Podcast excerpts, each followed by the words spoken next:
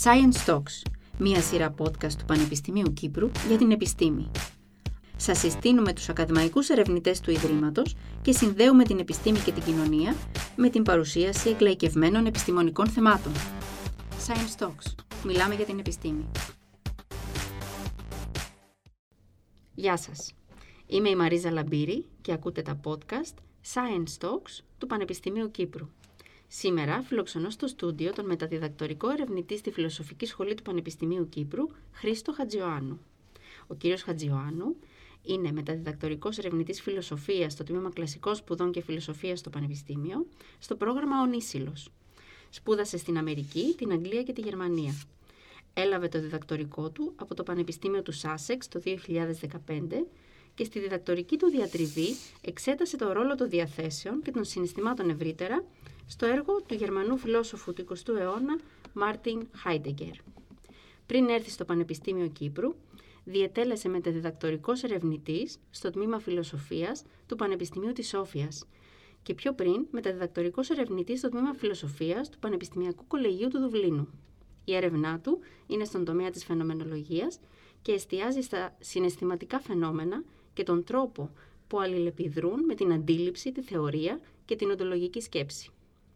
Έχει δημοσιεύσει άρθρα και μελέτες πάνω στη φαινομενολογία του Μάρτιν Χάιντεγκερ και του Έντμουντ Χούσερλ και έχει επιμεληθεί και συνεπιμεληθεί τρεις ακαδημαϊκούς τόμους. Σήμερα θα μιλήσουμε μαζί του για τη φαινομενολογία. Καλώς ήρθατε στο στούντιο. Καλώς σας βρήκα, ευχαριστώ για την πρόσκληση.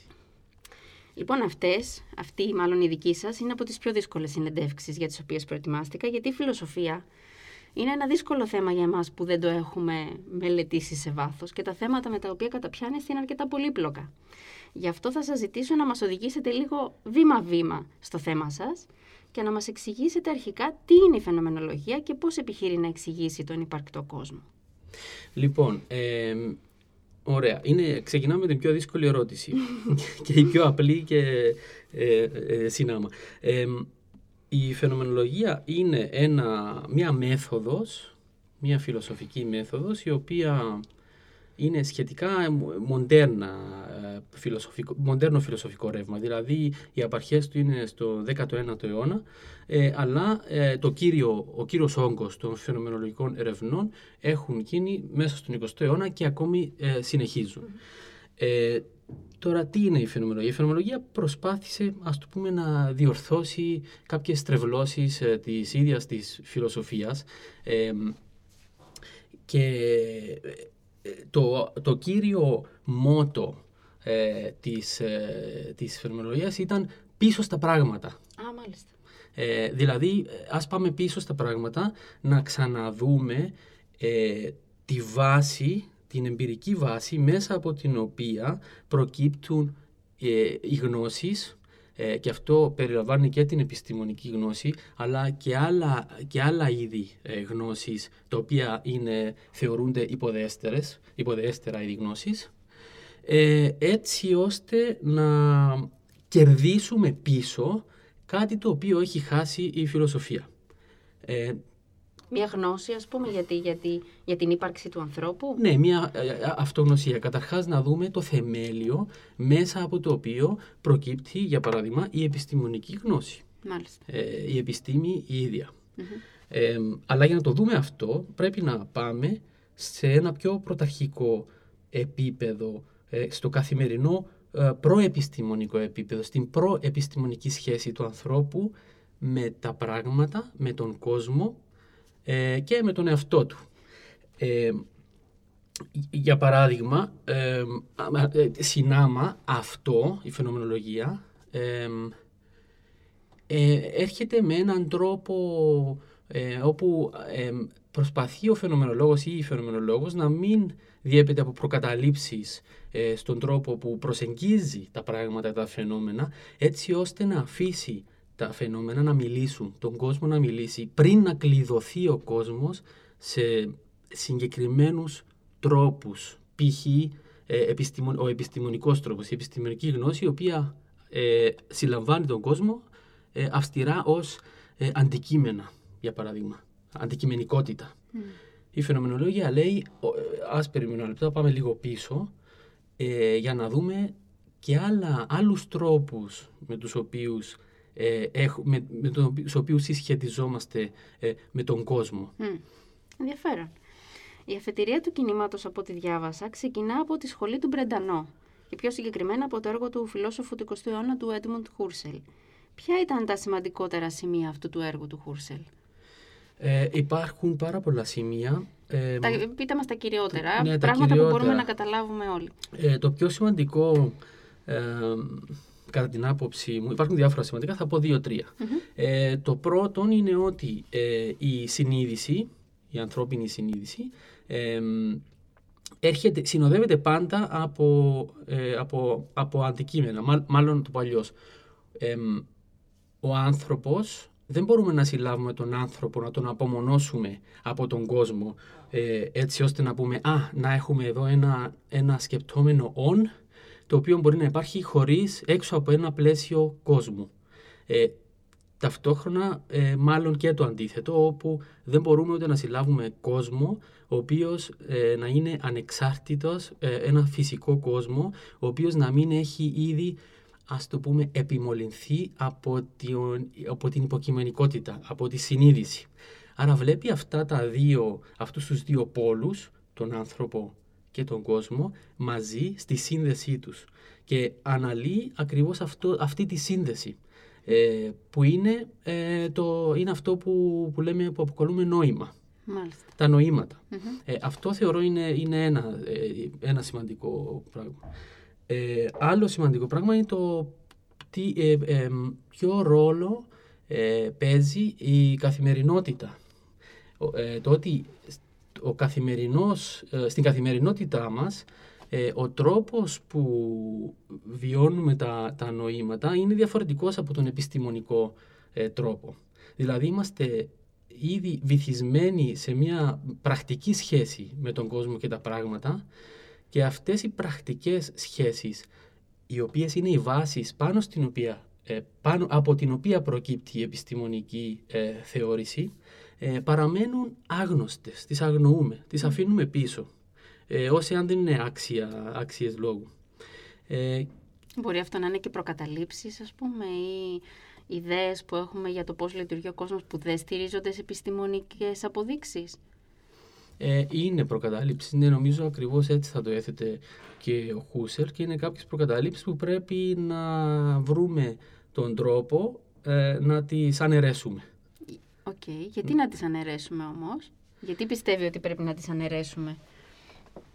Ε, καταρχάς διότι δια, ε, στρεβλώνουν τον τρόπο με τον οποίο αντιλαμβανόμαστε τον κόσμο και το, το, και το τι σημαίνει η, η επιστημονική γνώση. Αν αφαιθεί η επιστημονική γνώση χωρίς, ε, αποκομμένη από τον προεπιστημονικό ε, κόσμο ή την προεπιστημονική εμπειρία ή τον, αυτό που λέει ο Χούσερλ, τον κόσμο της ζωής, mm-hmm. ε, υπάρχει ο κίνδυνος να, να, έχουμε, να καταλήγουμε σε έναν ανεξέλεκτο αντικειμενισμό και επιστημονισμό, ε, και είναι, το οποίο είναι κάτι που είναι αρκετά διαδεδομένο σήμερα, ως η απόλυτη γνώση, ενώ ο Χούσερλ αλλά και άλλοι φαινομενολόγοι προσπαθούν να δημιουργήσουν χώρο και για άλλα είδη εμπειρίας, αλλά και επίσης ε, ως γνώση ε, και άλλους τρόπους με τους οποίους δίδεται ο κόσμος, ο οποίος δεν είναι κατά ανάγκη υποδέστερος του επιστημονικού τρόπου, αλλά επίσης για να δούμε και όλες τις βάσεις του ίδιου του, του επιστημονικού, της επιστημονικής θεωρίας ε, και γνώσης, και επίσης τα όρια τους. Ε, και κάτι άλλο είναι ότι, ε, κάτι συναφές με αυτό, είναι ότι ε, αυτό που αποκαλεί ο Χούσερλ και άλλοι φαινομενολόγοι ως ε, νατουραλισμός, ε, ή, ό, όπου οι φυσικές επιστήμες έχουν την προκατάληψη, την οποία φυσικά είναι το σημείο εκκίνησής τους, ε, ότι ο κόσμος εκεί έξω ε, υπάρχει ως αντικείμενο, ε, και... και ο τρόπος που μπορεί να συλληφθεί αντικειμενικά είναι με, με ένα μαθηματικό τρόπο, και ότι ε, αυτός ο τρόπος σύλληψης δεν, ε, ε, δεν ε, συνδιαμορφώνεται, από, δεν εμπεριέχει υποκειμενισμό.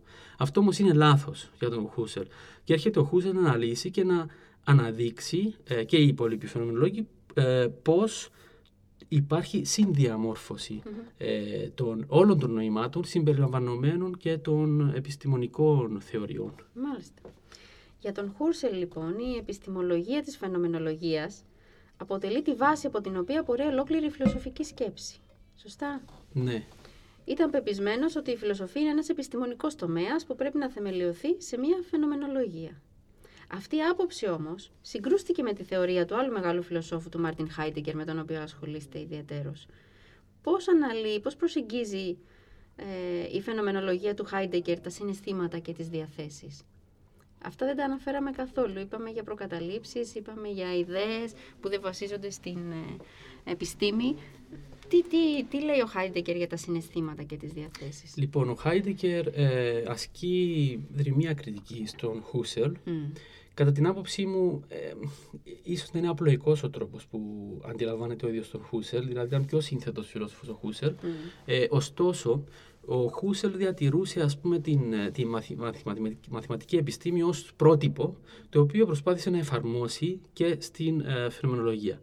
Ε, Ο Χάιντεγκερ απορρίπτει αυτή την προσέγγιση ε, και ε, ξεκινά, είναι πιο, ας το πούμε, υπαρξιακός φιλόσοφος. Δηλαδή mm. ξεκινάει ε, και περιγράφει την ύπαρξη, ε, του, του, την ανθρώπινη ύπαρξη, να την, να την ε, περιγράψει ως την βάση μέσα από την οποία προκύπτουν, ε, προκύπτει, όλη, ε, προκύπτει και η θεωρία, ε, προσπαθώντας όμως να αποφύγει οποιαδήποτε, οποιαδήποτε θεωρητικοποίηση, δηλαδή να, θεω, να χρησιμοποιήσει θεωρητικές έννοιες για να περιγράψει τον ανθρώπινο βίο. Mm-hmm. Γιατί?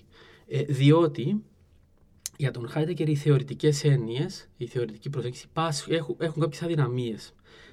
Τι, ποιες είναι οι αδυναμίες? Οι πιο σημαντικές αδυναμίες είναι ότι προσπαθούν να συλλάβουν Ε, κάτι το οποίο είναι μέσα στο χρόνο και διαρκώς μεταβαλλόμενο ε, και κάτι το οποίο δεν είναι σταθερό, ε, με, κάτι το οποίο είναι, με, με, με κάτι το οποίο είναι μια έννοια η οποία περιγράφει κάτι ως ουσία, ως σταθερό δηλαδή. Mm-hmm. Ε, ε, επομένως υπάρχει ένα χάσμα μεταξύ της θεωρίας και της ύπαρξης και προσπαθεί να...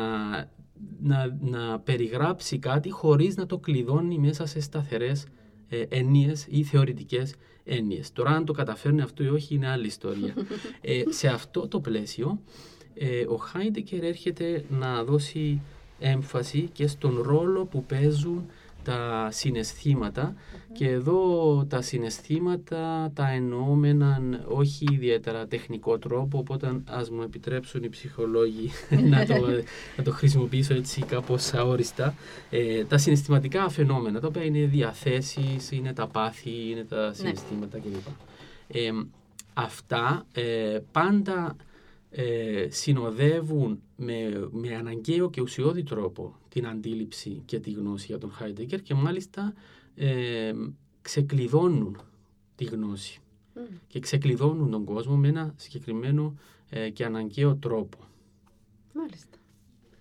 Ποια είναι η διαφορά της θεωρίας των συναισθημάτων του Χάιντεγκερ, όπως μας το περιγράψατε λίγο τώρα, με την αντίστοιχη θεωρία στον στοικισμό?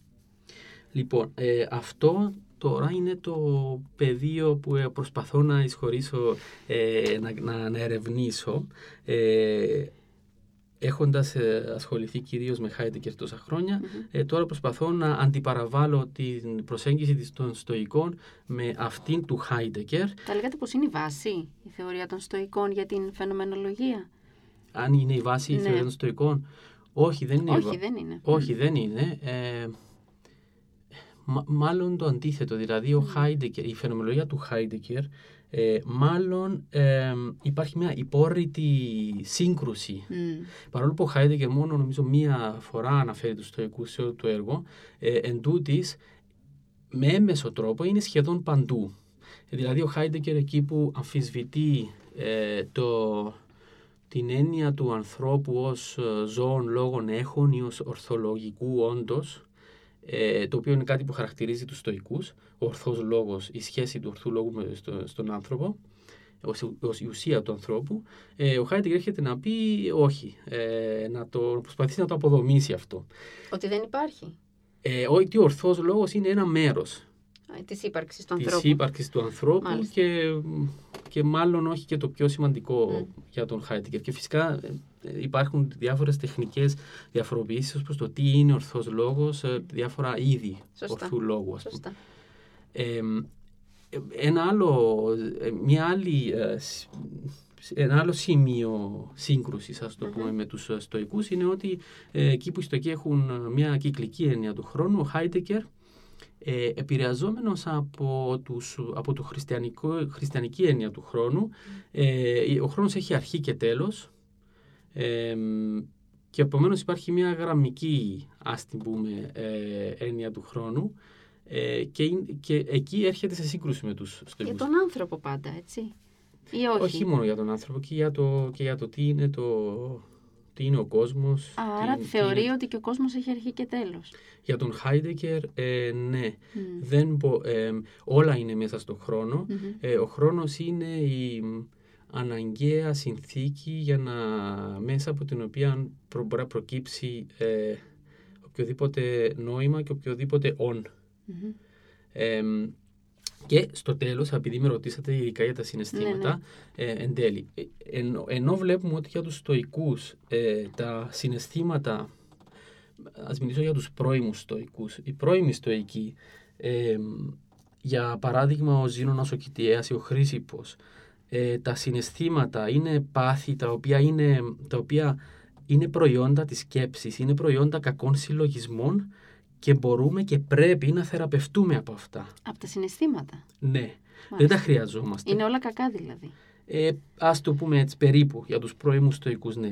Και ειδικά ο φόβος του θανάτου είναι κάτι που είναι παράλογο και το οποίο πρέπει να το ξεπεράσουμε και ο τρόπος να το ξεπεράσουμε είναι, ας το πούμε, με κάποιο είδους διαλογισμού. Τώρα μιλώ εντελώς εκλαϊκευτικά. Ναι, ναι, ναι, φυσικά. Ε, και οι στοικοί προωθούσαν το ιδανικό του απαθούς σοφού, κάποιος ο οποίος δηλαδή δεν πάσχει από, δεν, δεν επηρεάζεται από συναισθήματα εφόσον θα έχει επιλύσει όλα αυτά μέσω του μέσω της λογικής. Ένας άνθρωπος ρομπότ. Ε, και ναι και όχι. ε, ε, ε, ε, ας πούμε, ναι. Ε, και ε, κάτι άλλο είναι ότι η φύση διέπεται από έλογες αρχές ε, τις οποίες πρέπει ο άνθρωπος να επανοικιοποιηθεί, δηλαδή να ξανάρθει στη, στη φύση ο άνθρωπος, ε, να γίνει ξανά ένα με τη φύση και είναι καθήκον του ανθρώπου να είναι σε αρμονία με το σύμπαν. Εντάξει, αυτή αυτό είναι βέβαια έχει, έτσι όπως το σκέφτομαι εγώ, είναι, έχει πολλά αντακρουόμενα στοιχεία. Δηλαδή από τη μία θέλουμε έναν άνθρωπο χωρίς συναισθήματα, γιατί τα συναισθήματα ενδεχομένως τον εγκλωβίζουν σε καταστάσεις που δεν είναι καλές και πρέπει να απαλλαγεί από τα σύνορα. Απ' την άλλη θέλουμε να είναι κοντά στη φύση, που η φύση από μόνη της, όταν είσαι κοντά στη φύση έχεις και φόβο, έχεις και πείνα, έχεις και το, το ένστικτο της επιβίωσης και άλλα πολλά ένστικτα. Άρα επιθυμίες. Δεν μπορείς να είσαι μόνο ρομπότ και ταυτόχρονα να είσαι και κοντά στη φύση. Αυτά ναι. τα δύο για μένα είναι λίγο αντίθετη πόλη. Ναι, για να είμαι λίγο πιο δίκαιος με τους στοικούς, είναι λίγο πιο σύνθετο το ναι, σύστημά τους. Ε, ναι. Εδώ προσπαθούμε λίγο να τα πούμε όλα απλά. Ναι, ναι, ναι. Ε, σίγουρα δεν πρέπει να, να, να πιάνετε εξαπροόπτου, για παράδειγμα, ένας σοφός, ένας στοικός σοφός mm. και να επηρεάζεται τόσο εύκολα ναι. και να... Να είναι δούλος των συναισθημάτων του, ας πούμε. Ναι. Ναι. Τώρα... Okay. Να το έχεις υπό έλεγχο, κάπως ναι. έτσι. Αλλά και ειδικά με το ζήτημα του φόβου του θανάτου, mm-hmm. ε, είναι κάτι το οποίο πρέπει να υπερβούμε και μπορούμε να υπερβούμε και να εξαφανίσουμε, ναι. πούμε, να διασκεδάσουμε. Τώρα που λέτε για το για... θάνατο, ε, και στο έργο του Χάιντεγκερ είναι πολύ σημαντικός ο θάνατος. Γιατί είναι τόσο σημαντικός ο θάνατος στο έργο του Χάιντεγκερ? Ωραία. Για το θέμα του, του θανάτου, εδώ είναι το τρίτο σημείο που θέλω να πω που είναι, έρχεται σε ρήξη ο Χάιντεγκερ με το στοικό πρότυπο ή τουλάχιστον το πρώιμο στοικό ε, πρότυπο. Ε, καταρχάς, ε, ο Χάιντεγκερ, όπως έχω πει, θεωρεί ότι τα συναισθήματα, οι διαθέσεις και όλα αυτά τα φαινόμενα ε, είναι, είναι ανα, αναγκαία ε, συνθήκη ε, που επιτρέπει στην κατανόηση να προκύψει. Mm-hmm. Δηλαδή χωρίς ε, αυτά τα συναισθημα... αυτή τη συναισθηματική πλευρά των παθών κλπ. Δεν μπορεί να υπάρξει ε, ανθρώπινη κατανόηση. Mm-hmm. Του, ε, δηλαδή είναι και κάπως σαν ε, κινητήριος δύναμη, ας πούμε, ε, της, ε, της κατανόησης. Άρα, όλα, άρα πάντα έχουμε κάποια συναισθήματα και είναι... Ε, Δεν, δεν μπορούμε να τα, να τα ξεπεράσουμε. Να απαλλαγούμε από αυτά. Ναι, να απαλλαγούμε. Α, αλλά συγκεκριμένα κάποια συναισθήματα ε, είναι πιο σημαντικά από άλλα και μας φέρνουν αντιμέτωπους με βαθιές αλήθειες ε, και για τον εαυτό μας αλλά και για τον κόσμο ε, και για το πώς ε, ε, συγκροτείται η πραγματικότητα και, και, και η επιστημονική θεωρία, δεν θα μπούμε σε τόσο βάθος, και αυτό είναι ο φόβος του θανάτου ε, ή η αγωνία, ε, η, η υπαρξιακή αγωνία. Ε, λοιπόν, για τον Χάιντεγκερ η, η αγωνία του θανάτου, ε, βασικά η, η, η, η, η, η κατανόηση για τον Χάιντεγκερ είναι κάτι το οποίο είναι πάντα βλέπει μπροστά στο μέλλον.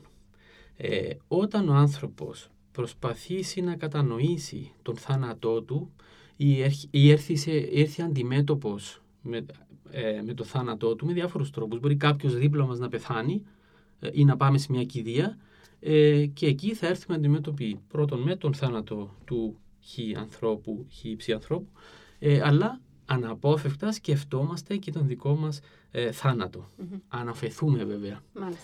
Ε, εκεί τι γίνεται. Ε, εκεί διακατεχόμαστε από φόβο, αλλά έτσι για να είμαι πιο σωστός, ε, διακατεχόμαστε από αγωνία. Ε, και μαζί με την αγωνία που είναι, ε, που είναι αυτός ο, που φέρνει ο φόβος του θανάτου, έρχεται και η έννοια της ανοικιότητας. Όχι η έννοια, το συναίσθημα της ανοικιότητας. Νιώθουμε ανοι, μια ανοι, ριζική ανοικιότητα. Τι σημαίνει αυτό? Σημαίνει ότι ε, πλέον όλος ο κόσμος, όχι απλά ένα επιμέρους στοιχείο ή ένα αντικείμενο, όλος ο κόσμος μας φανερώνεται ως κάτι ανόητο, ως κάτι που δεν έχει σημασία πλέον. Μάλιστα. Καταρρέει δηλαδή μια δομή. Μάλιστα. Ε, και τι γίνεται όταν καταρρεύσει αυτή η δομή? Αυτό σημαίνει διάφορα πράγματα για τον Χάιντεγκερ. Το πρώτο και σημαντικότατο είναι δείχνει ότι ο άνθρωπος, που είναι κάτι που διαχωρίζει τον άνθρωπο από άλλα ε, ζώα ε, και όντα, ε, ε, έχει τη δυνατότητα, την ικανότητα να κατανοήσει το μηδέν και το τίποτα ε, και να τον απασχολήσει το μηδέν και το τίποτα. Αυτό ε, είναι, είναι πολύ σημαντικό. Ε, και αυτό δείχνει και μια βαθιά συνθήκη του κόσμου. Δηλαδή, ε, μέσα, από το, μέσα από την ανοικιότητα που βιώνουμε, ο Χάιντεγκερ ε, σταματά σε αυτό το σημείο, πιάνει αυτή την ανοικιότητα και την αναλύει. Τι σημαίνει όταν όλος ο κόσμος Ε, φανερώνεται ως κάτι ανίκιο, ενώ πιο πριν ήταν όλα οικία, νιώθαμε άνετα στην καθημερινότητά μας, νιώθουμε, ξέρουμε δηλαδή ένα περίπου πώς κινούμαστε στον κόσμο, όλα είναι ε, τακτοποιημένα. Ναι. Ε, αυτό δείχνει ε, ότι ε, υπάρχει ριζική αβεβαιότητα στην ύπαρξη, ε, ότι ο χρόνος είναι ουσιώδη συνθήκη μέσα από την οποία προκύπτουν τα νοήματα, και δείχνει και ενδεχομενικότητα, ότι όλα τα πράγματα θα μπορούσαν να ήταν και αλλιώς. Mm-hmm. Ε, τίποτα δεν είναι ε, αναγκαίο. Mm-hmm. Και δείχνει και άλλα πράγματα, το, πώς, ε, το τι σημαίνει κόσμος, αλλά δεν θα μπούμε τώρα σε αυτό, γιατί είναι λίγο πιο τεχνικό. Ναι. Οπότε για τον Χάιντεγκερ είναι πάρα πολύ σημαντικός ο θάνατος και τα αισθήματα που μας προκαλεί. Ναι, είναι πάρα πολύ σημαντικός και...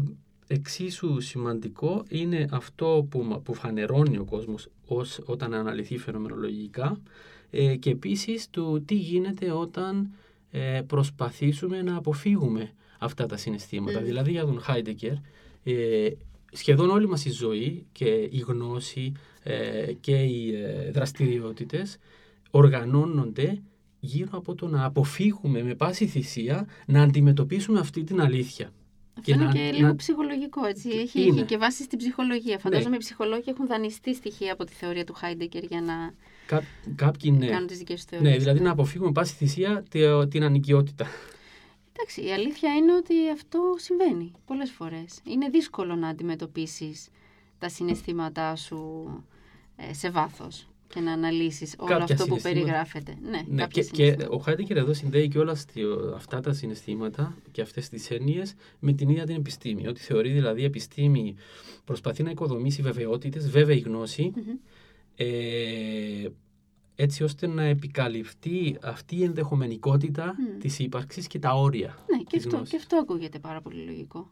Σίγουρα και ο φόβος και για το θάνατο, αλλά και οι άλλοι φόβοι, για την αρρώστια, ε, για τον έλεγχο της φύσης, το πώς ο άνθρωπος θέλει να ελέγξει τα φαινόμενα γύρω του, όλα αυτά προκύπτουν από συναισθήματα και από αμφιβολίες και από ε, σκέψεις των ανθρώπων. Mm-hmm. Ήθελα να σας ρωτήσω, όλοι εμείς όταν ακούμε φιλοσοφία, οι άνθρωποι που δεν ασχολούμαστε με τη φιλοσοφία, σκεφτόμαστε πάντα τους αρχαίους φιλόσοφους, τους Έλληνες φιλόσοφους. Όπως ήταν ο Εμπεδοκλής, ο Δημόκριτος, ο Σωκράτης, που διδασκόμαστε και στο σχολείο, πόσο επηρεάστηκαν οι σύγχρονοι φιλόσοφοι και ο Χάιντεγκερ, αλλά και οι πιο σύγχρονοι φιλόσοφοι, τους οποίους μελετάτε, από το έργο και τις θεωρίες των αρχαίων Ελλήνων φιλοσόφων. Ε, όλοι οι φιλόσοφοι, και νομίζω θα ήταν ψέμα να, αν το αρνηθεί κάποιος, ή θα ήταν εξαιρετικά δύσκολο, ε, συνεχίζουμε να μελετούμε τους αρχαίους ε, αδιάκοπα. Ε, αυτό γίνεται για δύο λόγους. Πρώτα-πρώτα, ενδεχομένως για περισσότερους, να πω μιλήσω εγώ για δύο. Ε, πρώτα-πρώτα διότι ε, ανήκουμε σε αυτή την, ε, σε αυτή την αλληλουχία, σε αυτή την παράδοση. Ε, επομένως, εάν κάποιος θέλει να, α, να αναγνωρίσει από πού προέρχονται οι πιο μοντέρνες θεωρίες της δυτικής ε, φιλοσοφίας, αναπόφευκτα θα καταλήξει πίσω στους, ε, στους αρχαίους ε, Έλληνες. Αν και όχι μόνο, να το σημειώσω εδώ. Mm. Ε, ο άλλος λόγος είναι ότι, ε, εκτός, ε, ότι ακόμα και η, ο τρόπος που αντιλαμβανόμαστε τους αρχαίους δεν έχει παγιωθεί, δεν είναι σταθερός, διότι η ιστορία συνεχίζει, συνεχίζεται. Και αυτό σημαίνει ότι ως άνθρωποι αλλάζουμε, ε, οι έννοιες που χρησιμοποιούμε αλλάζουν, και τα ερμηνευτικά μας εργαλεία αλλάζουν. Mm. Έτσι, κάθε φορά που προχωρούμε, ας το πούμε, ή μπορεί να μην είναι κατά ανάγκη, που αλλάζουμε τρόπο σκέψη, που έχουμε αντιληφθεί κάτι καινούριο, ε, ή που έχει προκύψει π.χ. μια νέα τεχνολογία, η οποία, την, η οποία θα επιφέρει ένα νέο τρόπο σκέψης. Δηλαδή υπάρχει και το ανάποδο. Ε, με αυτά τα θεωρητικά εργαλεία τα, ή τις νέες έννοιες μπορούμε να επιστρέψουμε πίσω στους... Ε, αρχαίους Έλληνες και να ξαναερμηνεύσουμε. Ένα παράδειγμα είναι ο φεμινισμός, για παράδειγμα. Mm. Δηλαδή εκεί που δεν υπήρχε ε, η έννοια του, ή τέλος πάντων το, το πώς ε, η ιστορία της φιλοσοφίας ήταν τόσο ανδροκρατούμενη και όπου η γυναικεία εμπειρία και το γυναικείο υποκείμενο ήταν εντελώς παραγωνισμένο, ε, προκύπτει τον εικοστό αιώνα ο φεμινισμός, φεμινιστικές αναλύσεις, νέοι, νέοι τρόποι να αντιληφθούμε και τα κείμενα και τις έννοιες, και έτσι επιστρέφουμε στους αρχαίους για να δούμε ό,τι γίνεται εδώ, τι, τι έγινε εκεί. Και τι βρήκατε? Υπήρχαν αναφορές στα αρχαία ελληνικά κείμενα για τη γυναίκα? Ε, Με αυτή την έννοια του φεμινισμού, όπως τη, εντάξει, σίγουρα όχι όπως τη σκεφτόμαστε σήμερα, αλλά έστω με κάποια άλλη αντίστοιχη... αντίστοιχο τρόπο. Ε, υπήρχαν, αλλά πολύ φοβούμαι ότι γενικά ήταν... Ε, ε, ναι. Το... ήταν αόρατες. Ε, και εν πολλοίς ε, όλη η ιστορία της φιλοσοφίας είναι ε, συνυφασμένη με την πατριαρχία. Μάλιστα. Ναι. Ε, όπως είπα και πριν, όλοι, όλοι όσοι εμείς ασχολούμαστε έτσι λίγο επιφανειακά με τη φιλοσοφία ή και καθόλου, ξέρουμε κάποιες έννοιες όπως είναι ο ρεαλισμός, ο ιδεαλισμός. Πώς αυτές οι έννοιες ε, συνδιαλέγονται με τη φαινομενολογία? Πολύ καλή ερώτηση, δύσκολη. Ε, λοιπόν, ε, υπάρχει αυτό το δίπολο, ας πούμε, αυτό το, αυτή η διελκυστίνδα μεταξύ ιδεαλισμού και ρεαλισμού. Ναι. Θα τα πω πολύ χο, χοντρικά. Ε, ο ιδεαλισμός λέει ότι ε, ο κόσμος ε, διαμορφώνεται από το μυαλό, από τις έννοιες. Ε, και στην άλλη πλευρά είναι ο ρεαλισμός που λέει ότι ο κόσμος υπάρχει εκεί έξω ε, ανεξάρτητα από το αν τον αντιλαμβανόμαστε ή όχι, και εμείς απλά ε, προσπαθούμε να αντιληφθούμε ε, παθητικά αυτό που είναι εκεί έξω. η φαινομενολογία θα πει, ο Χούσερλ και, και οι υπόλοιποι φαινομενολόγοι θα πούν, κοιτάξτε, δεν έχει σημασία ε, τι είναι πραγματικό και τι, ε, τι υπάρχει εκεί έξω ε, αυτόνομα και τι υπάρχει ή, ή, τι, ε, ή τι αντιλαμβανόμαστε, ή τι αντιλαμβανόμαστε εμείς. Ναι. Ε, στην ουσία η, η φαινομενολογία βλέπει τον ενδιάμεσο χώρο μεταξύ του, του αντικειμένου εκεί έξω και του υποκειμένου εδώ μέσα και λέει ότι αυτά τα, αυτές, αυτοί οι δύο πόλοι ε, χρειάζονται και οι δύο mm. για να συν, συνδιαμορφώνεται δηλαδή mm. το νόημα. Mm. Ε, η φαινομενολογία ασχολείται με τα νοήματα. Mm. Δηλαδή ο κόσμος για τη φαινομενολογία ε, δεν είναι ούτε ο κόσμος εκεί έξω το, το, το, real, το, το ρεαλιστικό, mm. το real, ε, ούτε εδώ μέσα, ε, αλλά ε, είναι οτιδήποτε Οτιδήποτε, όταν λέγαμε πίσω στα πράγματα, εννοούμε οτιδήποτε mm. μπορεί να, να αποτελέσει, να, να, οτιδήποτε μπορούμε να, να υποπτεύσουμε. Παντρεύει ουσιαστικά τον ρεαλισμό με τον ιδεαλισμό. Ναι, ένα περίπου αναιρεί το δίλημμα και ξεκινάει να περιγράφει ε, τα, αυτά που δίδονται στην εμπειρία χωρίς να, να την απασχολεί αυτό το συγκεκριμένο mm. μεταφυσικό ερώτημα, mm. δηλαδή να απαντηθεί το τι είναι αληθινό και τι είναι, και τι δεν ιδέα. Είναι. Ναι. Μάλιστα.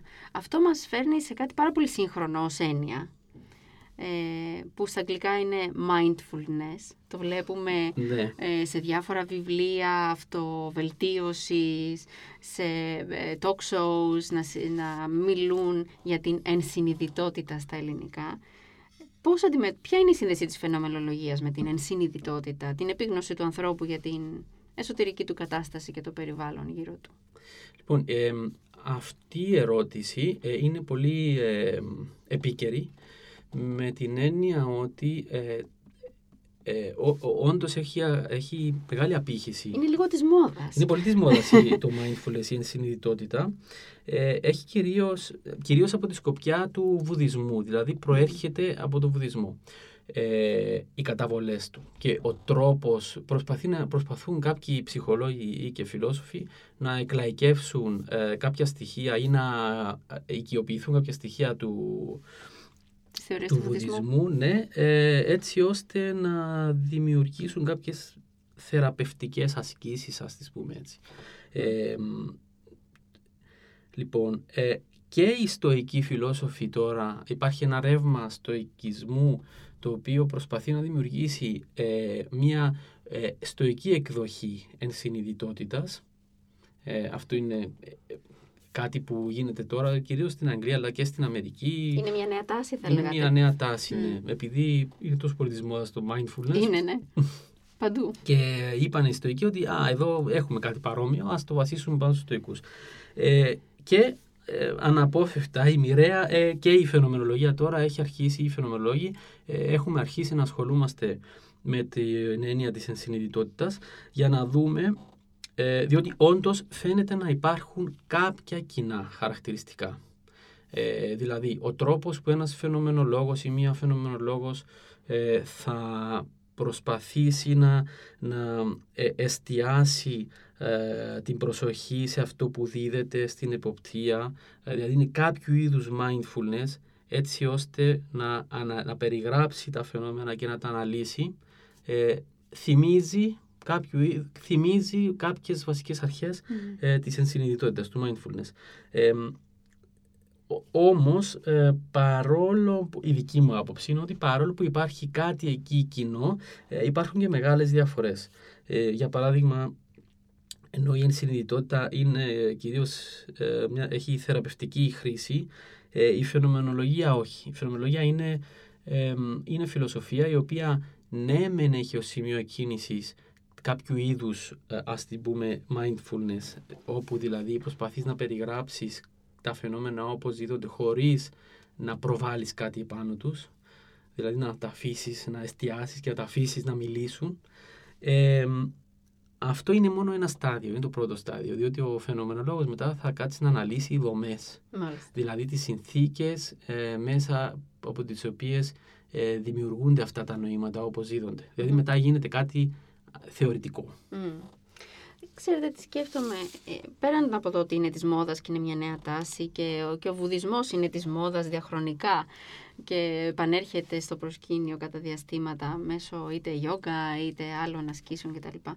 Μπορεί αυτή η ενσυνειδητότητα, αυτή η επίγνωση του ανθρώπου για την εσωτερική του κατάσταση και για το περιβάλλον του, θεωρείτε εσείς θα μπορούσε να γίνει ένα ζωτικό εργαλείο για να βελτιωθεί η μάθηση και ευεξία των μαθητών στο σχολείο? Ε... Δεν ξέρω, διότι θε, θεωρητικά ναι, υποθετικά ναι. ναι. Σε αυτή τη νέα τάξη πραγμάτων όπου ο άνθρωπος φεύγει από την αυστηρή γνώση και την καταγραφή, την απομνημόνευση ε, πληροφοριών. Α, ωραία, ε, ναι. Και εστιάζει περισσότερο στο μέσα του αλλά και στο πώς λειτουργεί ο κόσμος για να το καταλάβει καλύτερα. Ναι. Θα, ε, αν, αν παντρευτεί αυτό με τις αρχές της φαινομενολογίας που έχω εγώ ναι. υπόψη μου, ε, τότε ναι, δηλαδή... Όχι, όχι απλά ως κάτι που θα επιφέρει μια ηρεμία, ας το πούμε, μια ψυχική ηρεμία, αλλά ως κάτι που θα βοηθήσει ε, το, το άτομο, το παιδί, τον έφηβο ή οποιονδήποτε, mm-hmm. αυτόνομα να, να μπορέσει να παρατηρήσει τα φαινόμενα γύρω του και να τα αναλύσει με έναν τρόπο που να μπορεί να αναγνωρίσει πλέον τι είναι προκατάληψη ή τι ε, έφερε μέσα.